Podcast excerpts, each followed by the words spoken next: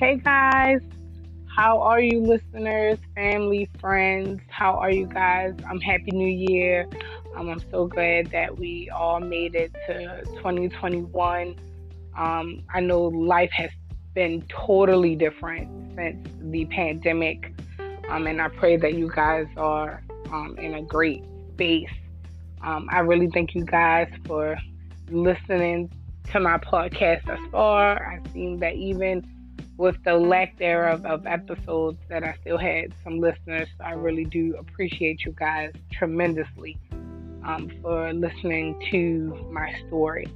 Um, the pandemic has been totally just a whirlwind, you know, working, had to adjust from working from home, kids, and virtual learning. Um, it was a lot. So I really, you know, pray that you guys are making it through that. Um, so coming into this year, um, I went through something last year and it just inspired me to make this episode today. So the name of this episode will be A Mother's Womb. Um, I had a lot of experiences with pregnancy.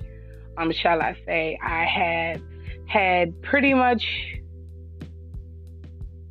I went through a lot in regards to pregnancy. So I was pregnant last year, um, and it was a, it was just a whirlwind of things that happened. From they saying, you know, they thought that the baby would be diagnosed with this, that he wound up being um, preterm. Um, I went into labor very early. ten weeks early to be exact, and um, he just came home from the N I C U um, on January the thirtieth, and when he was in the N I C U, that was an experience, um, and you know, when you have a baby or you're pregnant and you're planning for your, I had a great gender reveal, shout out to my cousin Tamara, she did an amazing job, and um, then, you know, we were starting the process of planning um, the baby shower, but then the pandemic has started kind of going back in a um, state of where the virus was starting to be very dangerous again. Not that it lacked, um, it's just that in the summertime, um, cases were few in my state, um, and then it started to pick up around fall, summer. I mean, I'm sorry, fall, winter. So then right after, on Thanksgiving, I spent my Thanksgiving in a hospital for most of the day. And then my son came on um, November the thirtieth. Um, so that was just something. So when I when I refer to a mother's womb, um, I've had a stillborn. I've had um, a miscarriage. And um, my oldest son, who is now Um, thirteen years old. Um, he was um, early as well. I had him at thirty-five weeks. Um, I started to go into labor with him at, I believe I was like around six months. So I had to kind of go through the same thing that I went with my son now. So um, I have two children, and um, my son, my youngest son, Um, he was something that me and my husband prayed for. And, you know, I prayed for all of my children, to be exact. Um, I knew um, early on that I wanted children, and I just wanted to love them. And it just really made me think about all of the things that we as women go through in regards to pregnancy. And Um, so I wanted to kind of share some of my experiences and the things that, um, elaborate a little bit more on the things that I did to kind of help me get through some, some things that were tough, such as the stillborn and the miscarriage. And then also with my two children, my oldest son is, again, he's thirteen, and my youngest son is roughly two months and a day or two days.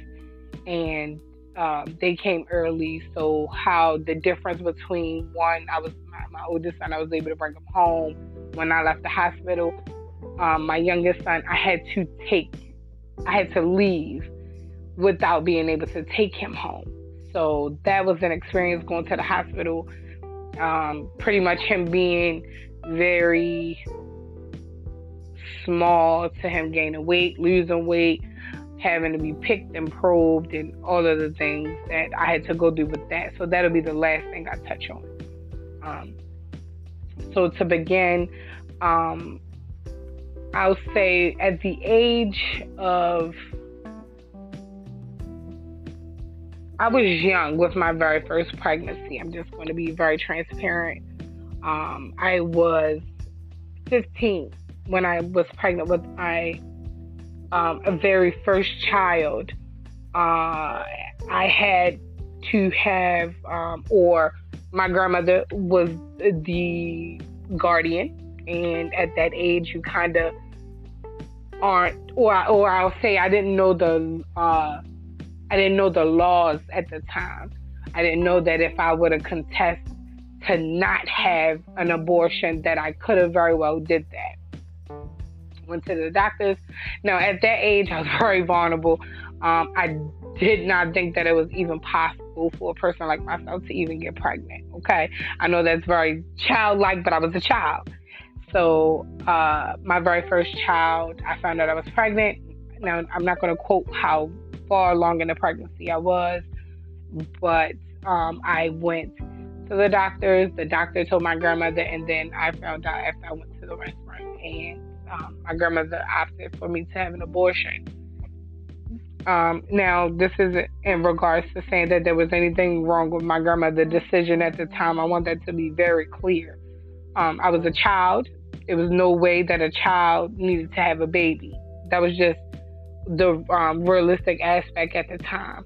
Um, so I don't fault my grandmother whether I wanted it or not. I don't hold her responsible for whatever um, happened. Uh, so I just wanted to kind of point that out. But ha- I did not want the abortion, and um, I went through with it. You're fifteen. You you don't know anything about it. Mind you, it's your first pregnancy. You have no idea. And um, I went, went to the hospital, had the abortion. The side effects that I had were very painful. Uh, my um, stomach was in knots. I hated it. I was mad. And um, I vowed to myself that any other pregnancy after that, I don't care. I'm not having an abortion. Okay? So with going through the abortion, um, I felt very guilty. Uh, I one, I was I was a child. I didn't even think I could get pregnant. I was with my longtime boyfriend at the time, and I was like so naive. I was so naive. And when I found out I was pregnant, it was a normal thing where I grew up, you know, for babies to have babies. So I just knew I was going to be the baby with the baby. And Um, he was very um, well-known as in regards to his basketball playing. So I just, you know, it was going to be, if it's a boy, he's going to play basketball too. If it's a girl, she's going to be, you know, very beautiful, chocolate. You know, you go do the whole thing. Oh, I'm going to make sure my kids are loved and all of those things. And you kind of don't realize that you're a child. And my grandmother would have very well had to take care of that child as well. So I understood her mindset. Do I agree? No. I don't believe in abortions, um, but I had no choice at that very age. So let's switch to, uh, I believe I um, got pregnant again at, I want to say it was still fifteen. I got pregnant again very soon after that. Yes, I knew um, at this time that I could get pregnant, but I wanted to get pregnant. Um, I wanted, now it's like, okay, I know I can have a baby, so I want a baby. And around the time when I got pregnant, um, there were a lot of things that me and my um, then boyfriend at the time went through. He had just lost his grandmother.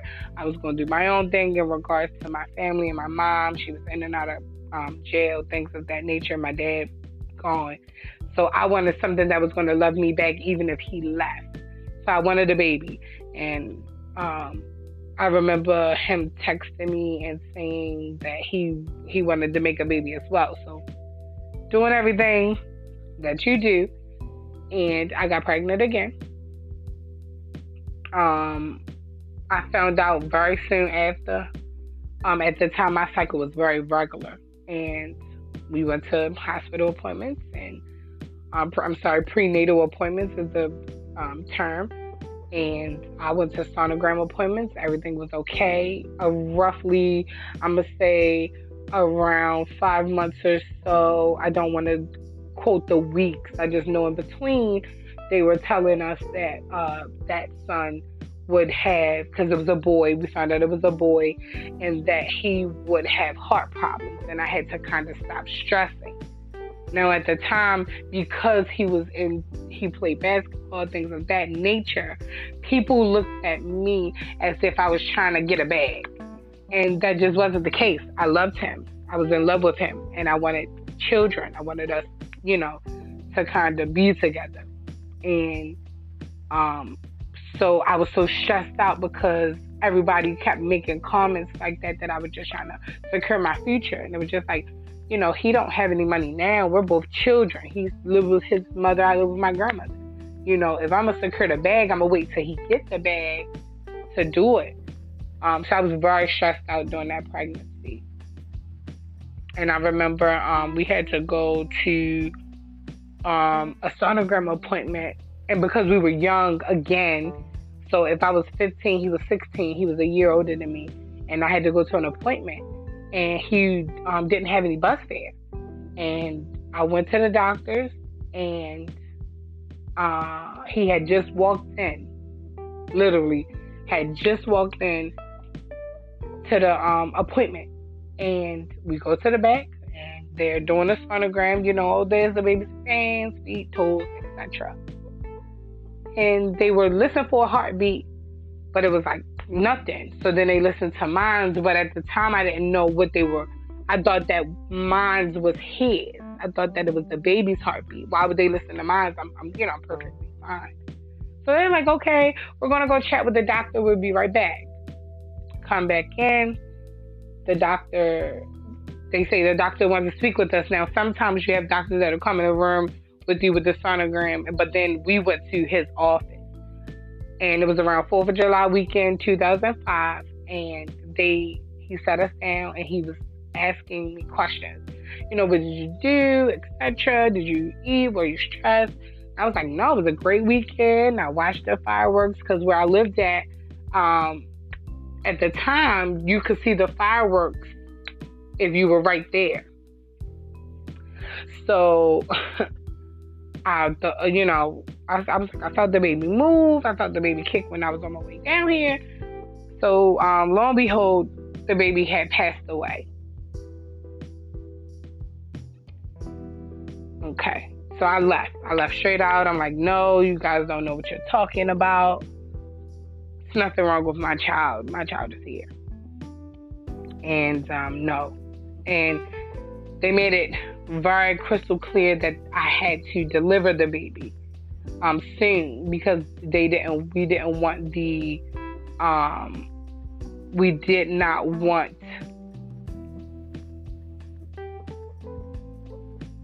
They did not want things to kind of leak in my bloodstream, and that nature. Okay, um, so. I had, my cervix was tightly shut at the time.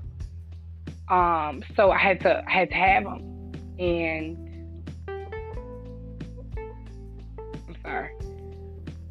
Uh, I had to have these four pills. Um, I do not remember the name, but they had to kind of insert them. And um, it's supposed to help you dilate, soften the cervix, make it open up, things of that nature. They give you all type of medicines through your I V uh, that could, you know, kind of help it in the bloodstream. It's a little bit faster.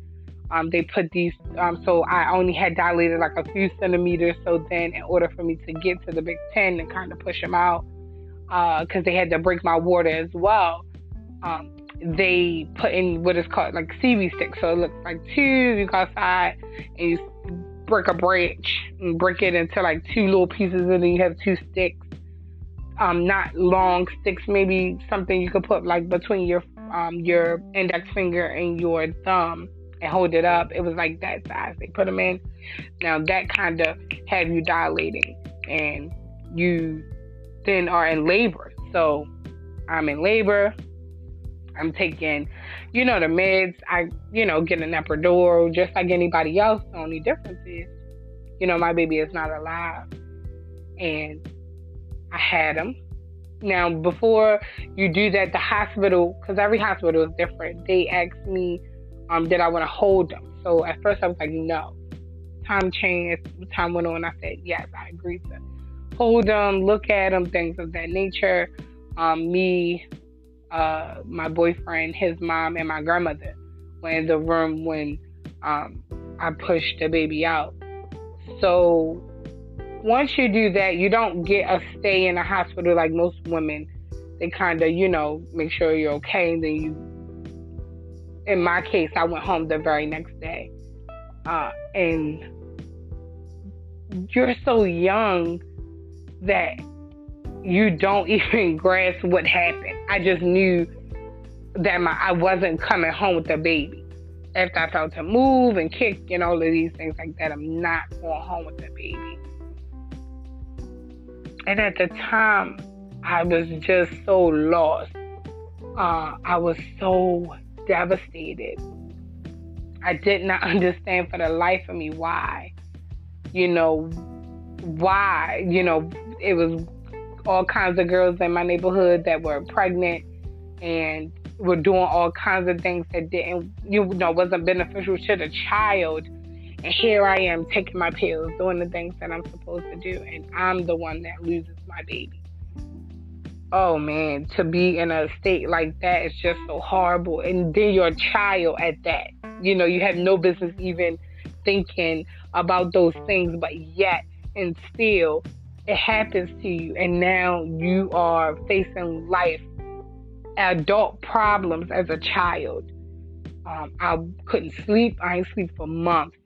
I was like a zombie. I would stay up all night and I would sleep during the day because I was afraid that something would happen to me.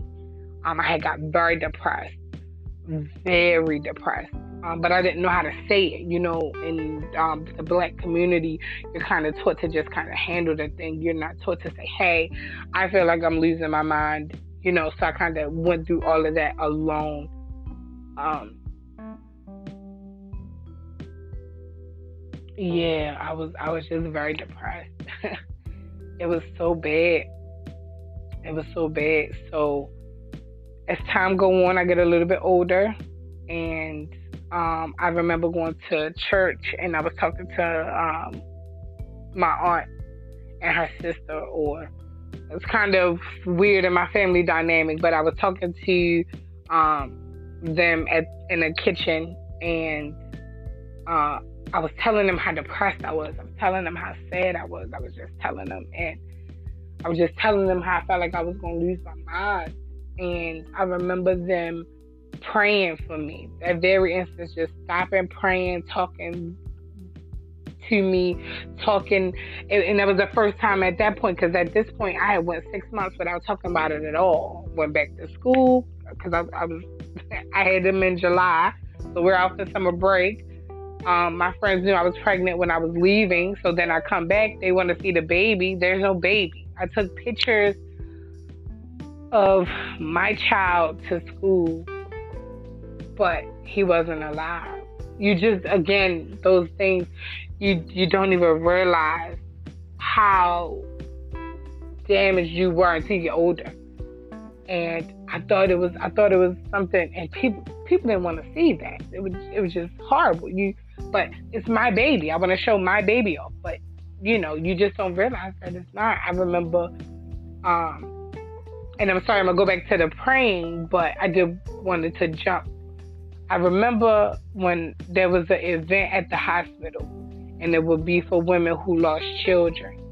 And I went, and it was so, and I'm not laughing, I'm, you know, I apologize, but for me at the time, it was so de- it was so depressing. I wouldn't want that for anyone, um, not even my worst enemy. I wouldn't want anyone to go do that. You go there, and it's like funeral music, and they handing you like these little card things or like a brochure that's kind of like um a obituary, and it's, it was just so depressing. And my aunt at the time, she was like, no, I'm taking you out of here, because I just don't think that you would ever want to put a woman in that kind of um depressing type of environment. She's already had to go home. She probably got baby stuff. At the time for me, I didn't even get a chance to have like a baby shower or anything, so I didn't have anything. But it was the fact of other women who were further along. It just was such a depressing environment. Um, so go back to my aunt's talking. So we prayed, and um, the prayer, and they told me how um, life works in a sense, and how God will never leave you, and even when you feel like you're at rock bottom. And as time went on, I got back in church. So then with that, okay, I made it to the other side. I still struggle with it at times. Uh, I don't want to ever forget him. He was my, you know, very first child, even though he wasn't physically breathing. I, I, I felt him move. I felt him kick. Uh, and in two thousand seven, I get pregnant again. Now, I'm eighteen. I think I'm an adult. And the history behind that was something different. I said it was with the boyfriend, but he was in Tallahassee, and I was am still in Baltimore. And I met my son, um, I, my oldest son that's living. His name is Makai, and I met Makai's um, dad on a street that I lived on called Robertson Street. And yeah, I was not, I, I talked about him previously in, in one of the other um, episodes. So if you want to know about that whole situation, I suggest that you go there. Uh, but anyway, I had my son and I was pregnant, and I would say roughly same thing, six months. They didn't say anything was wrong with his heart, but I started having contractions uh, early. And I had to get steroid shots, so they put steroid shots for his lungs because, you know, when you're having a baby, the lungs are the very last thing that develop. And I was two centimeters dilated when I got to the hospital. And they gave me these steroid shots. They did everything to stop the, um, the contractions. Same thing happened again a few months later. Uh, and then at that point, they were telling me to kind of rest and, you know, don't do this, don't do that, et cetera. Um, he wound up coming. My mucus plug had, you know, came undone, um, and the, I had to go in. They broke my water. I had my son on July the twentieth, and it was an experience because after I had him, uh, me and his father kind of gets into it, because at the time, again, I had a boyfriend. Of course, uh, you know, once you tell them that you're pre- I told him the truth. I told him I was pregnant by someone else. And, of course, he breaks up with me. But we still were talking. I loved him. And my uh, son's father did not understand that. So after I had my son, I called my boyfriend, because that's who I wanted to be with. And, um, yeah, we argued. My blood pressure was like very high. The nurse had to come in and kind of tell us to calm down. So um, from that point on, from July the twentieth on down, I pretty much was a single mom. Pretty much was a single mother. Pretty much am still until I became or until uh, I met my husband. I was a single mother, and uh, after that, time goes on. I meet my husband. So that's where we kind of um, are now. Meet my husband. I met him on August the tenth, uh, two thousand eleven. And we met at a clothing store that I was a loss prevention agent for at the time. And we met, we fell in love, we were married. So right after we were married, we both wanted children. we wanted children very much. He wanted, he, you know, he was a little bit older. Um, he's three years older than me. Uh, so he really wanted children. So we tried and we tried and we tried. And uh, we, first we thought it was him because I'm like, you know, I'm I'm cool. You know, I have I have a child. I got pregnant before, et cetera. I'm fine. So we go get him checked. It's not him. I find out I was diagnosed with polycystic ovary syndrome. And that was probably the worst experience I ever had because I went to so many different doctors before we actually got the diagnosis. Because I've gained, when you're happy, I'll say, I felt I gained weight. I went from maybe a buck seventy-five when he met me to like two ten. And then I got bigger after that. So my highest weight was two forty-five. And I was shocked, you know, I'm like, oh, I'm happy. You know, this is what you do when you're happy. You gain weight, you eat, you, you know, you do all those things. But then my cycle stopped coming. So then it's like, okay, you know, maybe if I lose weight. So of course you go do all these different diet treatments.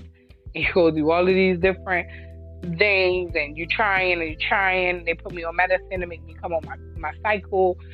And then I had all types of medication that I was taking to get pregnant. We tried that process for at least, I'm going to say at least seven years. I want to say more so eight because I feel like we were trying from the very moment that we, you know, got together because he always told me that he wanted kids and I made it known that I wanted more children. But as far as being a married couple, we tried for a good seven years. I'm People done prayed over me, prayed over my womb, all types of things. Uh, but I don't think we were ready at the time. And I'll, I'll explain for myself. Um, I was still mad at my son's father. I was still mad at my mother. I was still mad at my dad. I was, I was, I had so many people, so much anger inside of me. Not to mention I didn't forgive myself for losing my very first child. I blamed that on me. I was stressed out. Had I not been stressed out, this would have never happened. Had I not had the first abortion, it would have never happened. I would have been able to have kids now with someone who wanted to marry me and not make me a baby mama. So you go do all this stuff. You go do all these thoughts. You go do all these feelings and emotions, and you don't understand why I can't. I- I'm married now. Why can't I not get pregnant? What is wrong? So I was in a church service. No, no, before we go to the church service, I'm sorry. Uh, I misspoke. So we, me and my husband, we prayed. We prayed for years. We prayed and we prayed and we prayed and we prayed and we prayed and we believed because we've seen what God could do in our very lives. Me and my husband was homeless. Me and my husband went through in our marriage. It's only by the grace of God today that we are where we are today, involving our money, involving our walk with Christ, involving our marriage, jobs, et cetera. Uh, so we prayed. This is why they say be very specific about what you pray for. So we prayed, God, please allow us to get pregnant, to know that we can get pregnant. That was our very specific prayer. We didn't realize it at the time, but that was what we prayed for. So in year twenty nineteen, I get pregnant. Six weeks into my pregnancy, I started bleeding. Go to the hospital. They said I was having a threatening miscarriage. So still had the chance of the baby surviving, but they saw where the sac was kind of um, not attached to the uterine wall. So I had a miscarriage. Devastating. He cried, I cried. Now I lost two kids. And it's, and, and, and it's my fault. It was my fault from the very beginning. It's, it's my fault. Nobody could ever take that away. It's my fault. I, you're a mother. You're supposed to protect the children from the very moment that they're created. Okay. Very devastating for both of us. We really wanted a baby. So fast forward to sometime later in the year, uh, I decided that I really wanted to take control of my health.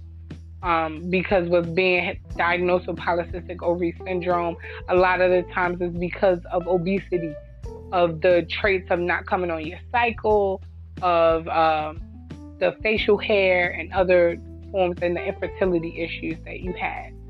So I started the keto diet. It really worked for me. And um, I started going to the gym. I went to the gym like five times a week. Maybe four, depending on the day, but a lot of times five times a week. And I went to classes. So I would do kickboxing. I did cycling, which became my favorite exercise, and Zumba. Lost a pretty amount of great weight. Loved it. Loved it. Loved how I looked. Loved how mentally I was stable. Loved how spiritually I was just where I needed to be. Loved it. So we go to church, and uh, my cousin, the cousin that I spoke to in the beginning that gave me a beautiful gender reveal, um, she said that God told her to tell me that until I forgave my mother, that was a lot of the issues I had in regards with my infertility issues. So then my family, um, all kinds of generations, we started working on forgiveness. And like, I'm talking not, you know, because when you think that you really forgave somebody until you really start having to work that thing out. And then you're like, no, I ain't forgive a soul. I was totally wrong. I, there's nothing that's, you know, that I'm supposed to be. No, this is, I didn't forgive nobody. So, still working on forgiveness. Really, really took it for everything for what it was worth. Really started looking into forgiving my mom. And I did an episode on her. And I know even at that time, I thought that I had, you know, this was this and this was that. I really realized that I really didn't have any type of forgiveness to her as much as I thought. I wasn't as far as I thought I was. I still stand by what I said in my first episode. It was the very first episode I did, or the second one. So I still stand by that, but I have grown to know that there were a lot of things that I still have to even work on to this day. So while I'm not where I was, I'm not where I quite want to be yet. I'm working on it. But I forgive her. And it's a daily thing. It's daily. Because when you're hurt to the core, you really have to learn how to forgive from for real, from your heart, the way Christ forgives. So, quite not there, but I'm definitely not where I was. And I really started working on it, working on my weight, working on just being exactly who I wanted Marquita to be. I wanted to be Marquita, not Kita, not, you know, whatever nickname other people have for me. They call me Mark, et cetera. I wanted to be authentically Marquita. And I wanted to love. And that's, you know, kind of where I am now. I just want to love. So I really started working on that, working with my family. Some days was harder than the others. Some days, you know, because it's like, woo, Lord, you know, there's a lot. Me and my husband said we was going to start the process again. So the first time we got pregnant, we went, I had to take medication to help me ovulate and come on my cycle. Oh, worst painful experience ever. It was a painful experience. Painful. But, I, you know, we got exactly what we prayed for. We asked God to get us pregnant so that we know we can get pregnant. So then when we prayed again, we had to be specific. We had to be very, very specific. So we prayed that God, no matter the sex, that we wanted to have a baby, we wanted to get pregnant, and we wanted to go full term. We wanted to be healthy. Anything that you could name in regards to the pregnancy, that's what we said, so that it could be very crystal clear of what we're requesting. I found out I was pregnant in May. So this is like of last year, so twenty twenty. So now we're home from the pandemic. Um, and during that time, oh my goodness, me and my mother in love had really grown to have discussions, and my brother in love and um, my stepfather in love. It was just like we all, and my cousin, we would sit and have talks by the fire pit, and we really did a lot of um, healing during that process. So not only am I working with my family, with my family and healing, we're also working with my husband's family and healing. So now we're healing all those broken pieces that we thought were whole. So we get pregnant. Amazing, because I didn't even know. I had no idea. And I always would take a bunch of pregnancy tests and always would be discouraged, wishing that it would show two lines, praying that it would show two lines, just hoping, putting it to a light. I'm talking about taking a test, taking a light from my phone, putting it in the back, and just praying that it'll be two lines. I woke up one morning, seven a.m., went to the nearest store, and I came back, took the pregnancy test. My husband was asleep, and I seen them two lines. The first line came first, and then the second one. Oh, I came upstairs, and I ran to my husband, and I'm like, oh my gosh, I'm pregnant. And we were so happy. I was crying. I called my cousin. I called my grandmother. And we went to the doctors. They confirmed the pregnancy. So I'm pregnant. We went to sonograms. Now, during the pandemic, it was very hard during the pandemic to be pregnant. Um, so I, it has its pros and cons. Pro, I was able to work from home during my pregnancy. Con, any doctor's appointment that I had, Um, my husband could not go. So he couldn't go to sonogram appointments. He couldn't go to any appointment that I had. He pretty much had to be on the phone. So I get, I'm, I'm, I was, you know, pregnant not that long ago with my youngest baby. Um, his name is Alan. And during that pregnancy, this is when faith is tested. Now we prayed. I told you we, we prayed a, prayed a specific prayer. During that pregnancy, anything that you think that you can hear as a parent uh, or as a woman who's had issues with pregnancy. So now at this point, I've had stillborn. I've had a miscarriage. I've had uh, a child born early, not made it to full term. So he was five weeks early. And now I'm pregnant with this baby. And I've also had an abortion. So now I'm pregnant uh, in twenty twenty. And they, oh, he's very small, so we need to get the genetic testing to make sure that he doesn't have Down syndrome and he doesn't have these. Um, we need to get this type of testing because he's not long enough. Uh, we, you know, due to me being overweight, because now during the pandemic, I wasn't able to go to the gym as much as I was. I lost like twenty-five pounds that time. So now I've gained that twenty-five pounds back immediately.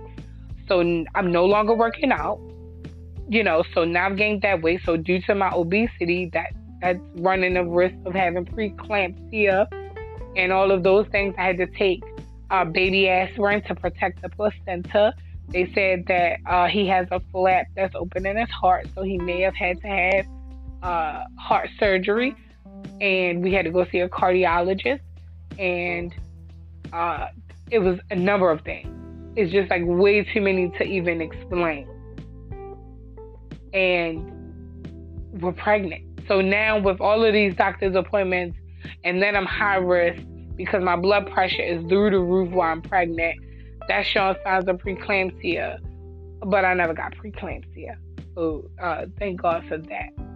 So even with all the negative that the doctors are saying, God showed me who he was in that time. Uh, when I went to the cardiologist to look at my son's heart, she said, why? Why are you here? I don't understand why they sent you here. Oh, it's just a little flap that'll close up, you know, when he's born. And So no matter what it looked like, you know, God was still in control. So I want to kind of fast forward here. Come to um, November the twentieth, I believe Thanksgiving was on the twenty-sixth of twenty twenty, I believe. So I woke up and I was having some type of discharge. So I go to the hospital. Uh, so long story short, I was three centimeters dilated. I was I was like I was like three or five. It was one of those numbers, and I couldn't believe it because I I didn't know I had any contractions at all. I was home. I was I just got off of work the day before. There's no way I can even have contractions. I came here for this, and you're telling me that I'm okay. I'm like, no, I, I can't have this baby early, please. I cannot have this baby early. Okay, so they let me come home. We come home. My grandmother was at my house for Thanksgiving, et cetera. So we wound up eating, you know. So then, you know, after Thanksgiving, you kind of go back into your regular program in the sense of working, you know, for those who will go after. I took off the day after, I believe. And we wound up going to my cousin's house. So this is on November the twenty-ninth when I went to my cousin's house. Goes to her house, and my auntie kept saying, girl, you sure you're going to make it to February the seventh? That was my due date. So I'm like, yeah, auntie, I'm going to make it to February seventh, I think. I said, as long as I make it to, you know, where you're kind of out of the woods. And I had, I was having contractions. So I goes to the bathroom, so my cousin comes there. She like, you okay? I'm like, yeah. I said, I think I'm going to go home and just lay down.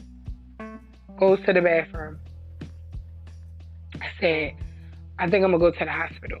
So then when me and my husband get in the car, the contractions are starting to come.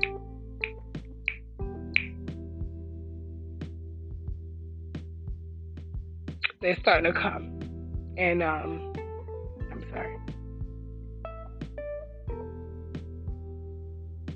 And uh, so we get to the hospital, and um, you have to get a COVID test before your spouse is able to come to the back. So I'm in the back having contractions by myself. Of course, there are nurses and staff there, but it's not my husband. So they got to wait for my test to come back. It takes an hour to get your COVID test back.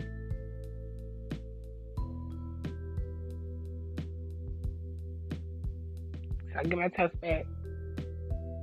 He finally is able to come in the room. I'm having contractions. They're like hitting so hard. I'm like, they didn't hit this hard when I was pregnant with my first, well, with, with Makai. Or even the first, you know, it didn't, no, some, you know. So they're like, we need to get a sonogram. They keep checking my cervix. I went from five centimeters to six centimeters. To seven. So at seven centimeters, I was like, babe, I just need to get an um, epidural. So they go to give me an epidural, and the guy is, ugh, it was such a horrible experience. The guy was doing it wrong, and he didn't make me feel comfortable. And it was just like one thing after the next. So they're like, we need to check you again to see if the baby has moved because you're, uh, Uh, thirty weeks pregnant, he could flip. So I'm like, okay, so they checked me again, and they told me the risk of having the, you know, the people from the N I C U or the doctors, the staff from the N I C U, they come and talk to you. But you're just like, no, they're going to stop these contractions. I'm not going to have my baby. So you're not even thinking about the N I C U. You don't even fully understand what they're saying because you just don't want to go into preterm labor.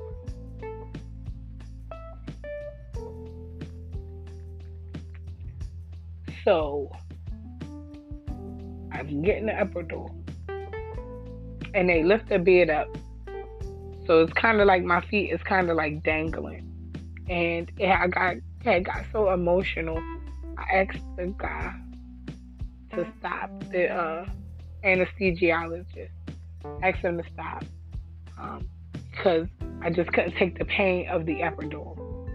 So then they they say, uh, Miss Washington, you have to go into emergency C-section right now. So they telling dad, my husband to, you know, put these kind of scrubs on and give us a few moments. We'll be right back for you. And I'm like, do I have to go under general anesthesia? Because I don't want to do that. I want to Epidural. I want to Epidural. I want to be coherent. I don't want to be under. So I say, depending on the circumstances that are determined. So I'm like, there's nothing else that we could do. You gotta, you're, you're kind of talking these things out quick, because if anyone's ever been do that, they kind of move. You don't have it as if you're going to do vaginal birth and you're just, they're moving. It's emergency. I say, please, please, please, just let me get an epidural. I really don't want to go on anesthesia. I don't want to go on anesthesia. So there's, you know, so you're like, okay, but if you can't get the epidural because you already, you know, took thirty minutes for this guy, then no. So I'm like, please. So they, so the first uh, thing that we were going to do was they were going to um, have me on the epidural, and then they were going to go in and they were going to move Alan. They were going to try to twist him so that I could push him out vaginally. They say we're unable to do that. And then I believe that they started making, because I was able to get the epidural, and then they started making their incisions. So they cut me across first, which is like a bikini cut. So they cut me before my husband came in there, and I was very upset about that. But this is later down the road when we find out. So then my husband comes in there, they're doing all the cutting. I lost a liter of blood, and we were in there. So I had my son um, on November the thirtieth. I believe it was at twelve thirty-seven, and we were in the operating room for two hours after that for them to try to, you know, put everything back and to kind of close me up. So while I'm having the operation, because it, it is an operation, it changes your bodies in ways that you're you're unable to even know about. I never wanted a C-section. It's not something that I want. Not something that I ever wanted to do. And um, I'm I'm on the table, and I'm freezing cold. I'm shaking so bad. I was afraid because I thought something was going to happen to me. I'm shaking. I'm talking to my husband, and you ever been so cold, your teeth chatter, and it was just like, it was. I'm just talking, trying to talk, and I'm like, what's going on? Why is it taking so long? I just want to be up. So then my blood pressure, they're checking that, they're checking my heart rate, and they doing all these things and trying to put blankets on my head, but my, the, you know, everything under my breast is exposed.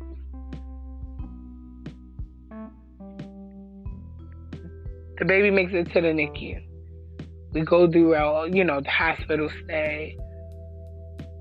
You're not prepared for the N I C U.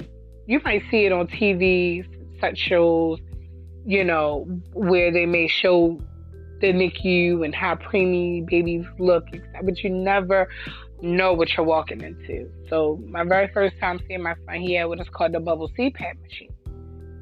And it kind of forces air into the lungs and kind of pushes bubbles out of the mouth. So he had like white foam all on his lips. Um, it was an experience in the N I C U. Picked and probed, and he's so tiny, you can't hold him. You gotta put your hands through the little holes and the isolate. Um, you you know, it's a very, sometimes you can't hold them because they got so many wires, so you do hold them, and you don't want the wires to pull. And he, he got to get uh, his his, his uh, glucose levels checked every day. So they pricking his foot twice a day, maybe more, depending if it took or not. Oh, you name it, he's had it. COVID testing for him once a week. Uh, had to get a feeding tube. One was in the mouth, then he had to get it through the nose.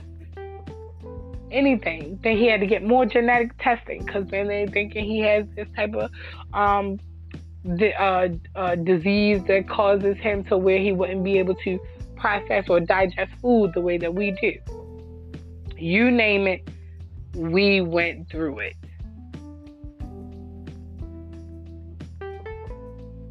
It is something to leave your baby and come home. See, it puts you back in a very mindset of when you lost your first child, because you come home empty-handed. And ride home from the hospital when we had to leave Alan in there was a long ride. Oh, me and my husband cried so bad. And we had to put on gospel music because anything else wouldn't have worked. We needed strength.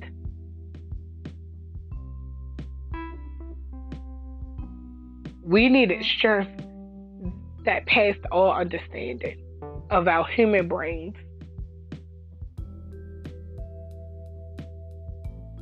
See, until you know what it's like to have a baby and then have to leave it in the care of other people who never want to care for your children like you do. Oh, it is tough. We went to the hospital every day. Every day. They, they, I remember one time they had stuck him five times in his wrist trying to get blood for this genetic testing. And I'm like, well, how many people stuck him? And they're like, three. And I'm like, he's a, he's a baby. Like, why? Why? Why would you stick him that many times? My Makai couldn't see him. We had we couldn't take Makai. Me and my husband couldn't even go together to the hospital. We couldn't go in together. So it was because of COVID, only one person at a time. And once you leave, you can't come back till the next day. It was a very tough experience. But even though it was tough, God granted us our baby. And our baby is alive and doing very well. Very well. He crying now.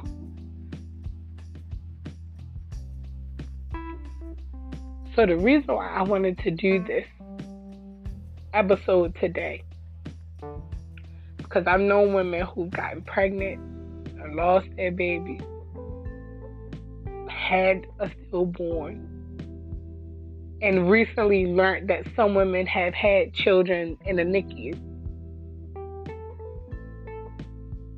No matter how hard it gets, I dare you to trust God. Even when you feel off balance, I dare you to trust God. I dare you to give it all to Him.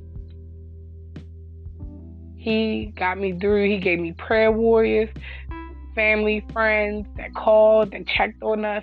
He gave us a support system that we maybe didn't have before. God knows what you need.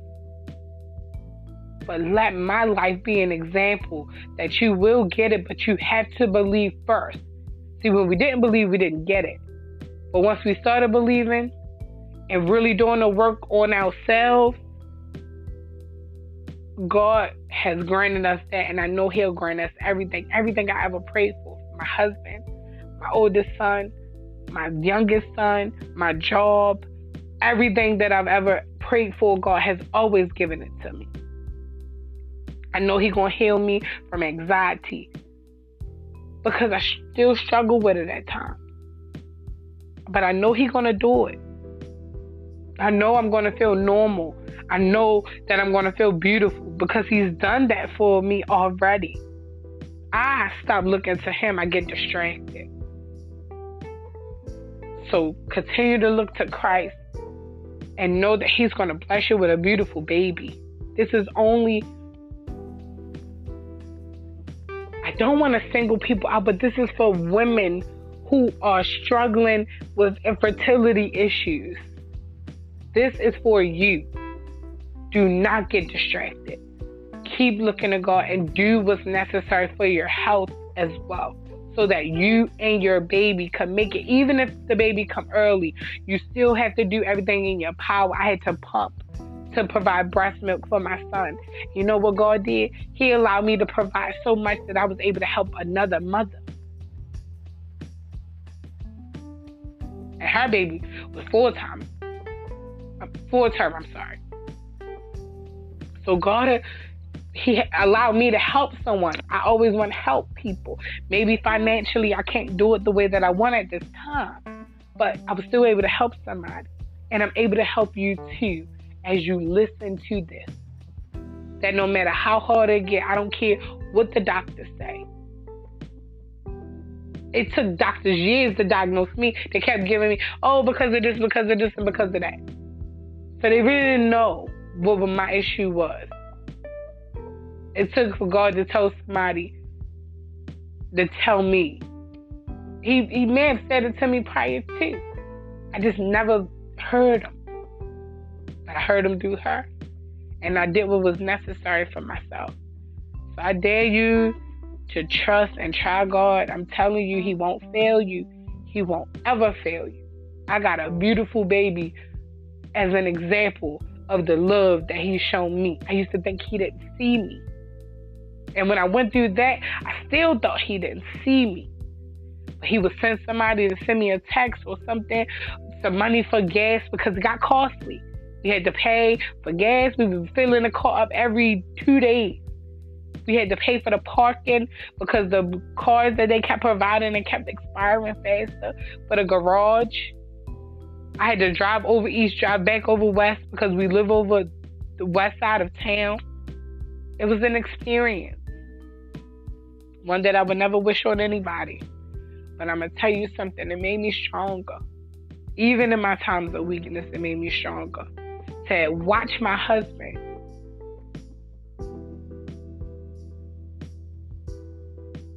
To watch my husband give God praise. After we had him,